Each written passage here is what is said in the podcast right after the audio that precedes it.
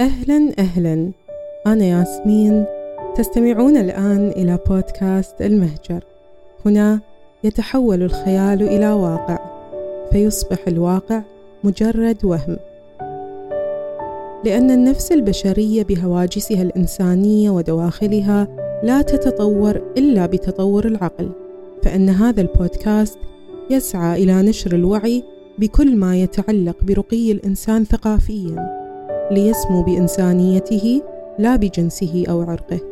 ولا ننسى أن الوسيلة الأساسية لتحقيق مفهوم أعمار الأرض التي استخلف الله فيها بني آدم هي الإنسانية.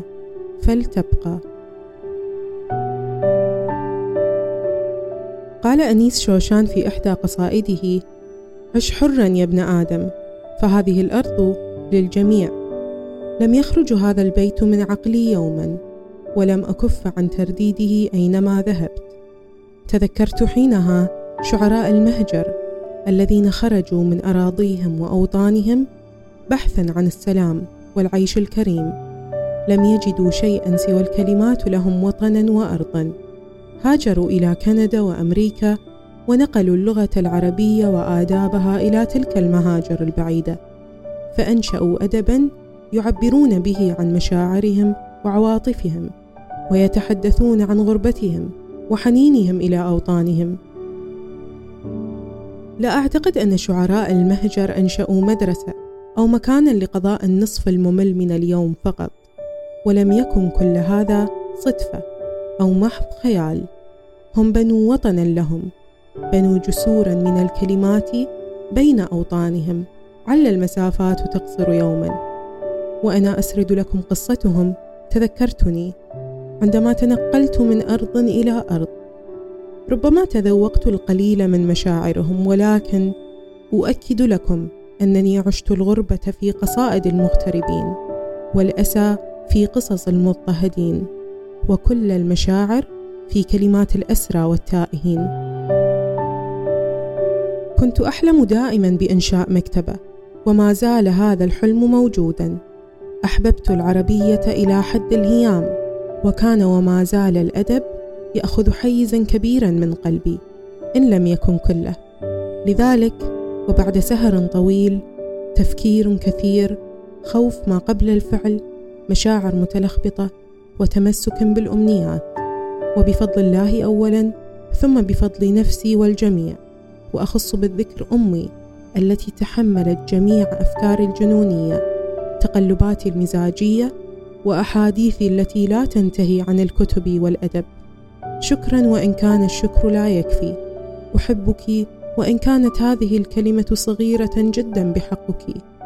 قلتها من قبل وسأكررها اليوم. كلما أتيت لأكتب عنك كنت أقوى من مشاعري بكثير. في بودكاست المهجر نتحدث عن كل شيء تقريبا. أهم المواضيع الثقافية نتناقش نفكر نفيد ونستفيد والحين ممكن ندردش؟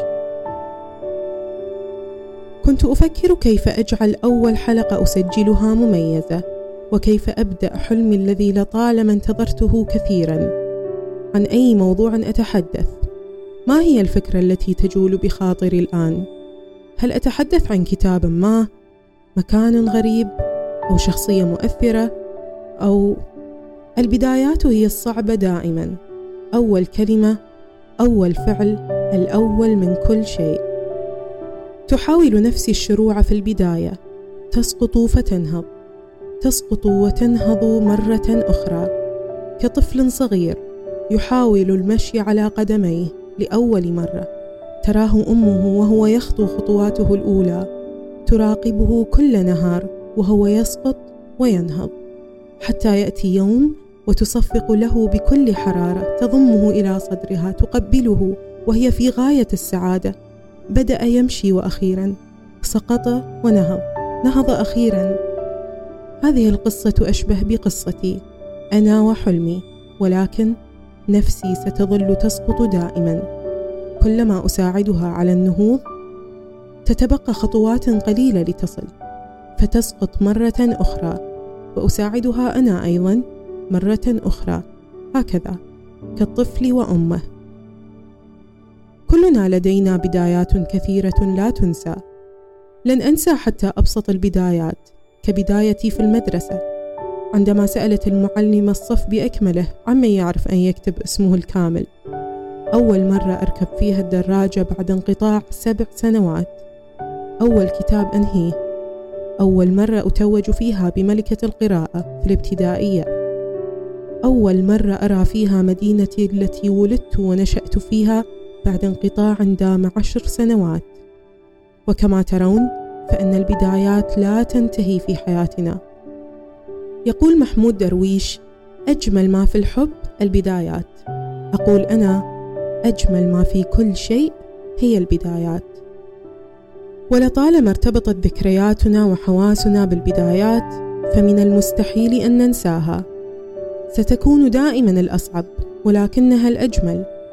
قال عمر طاهر لولا سحر البدايات لتوقف الكون عن الحركة. متى واجهت بداية صعبة في حياتك؟ صف لي تلخبط المشاعر في قلبك. كيف كانت ردة فعلك بعدها؟ كفى حديثا عن البدايات. كيف حالكم؟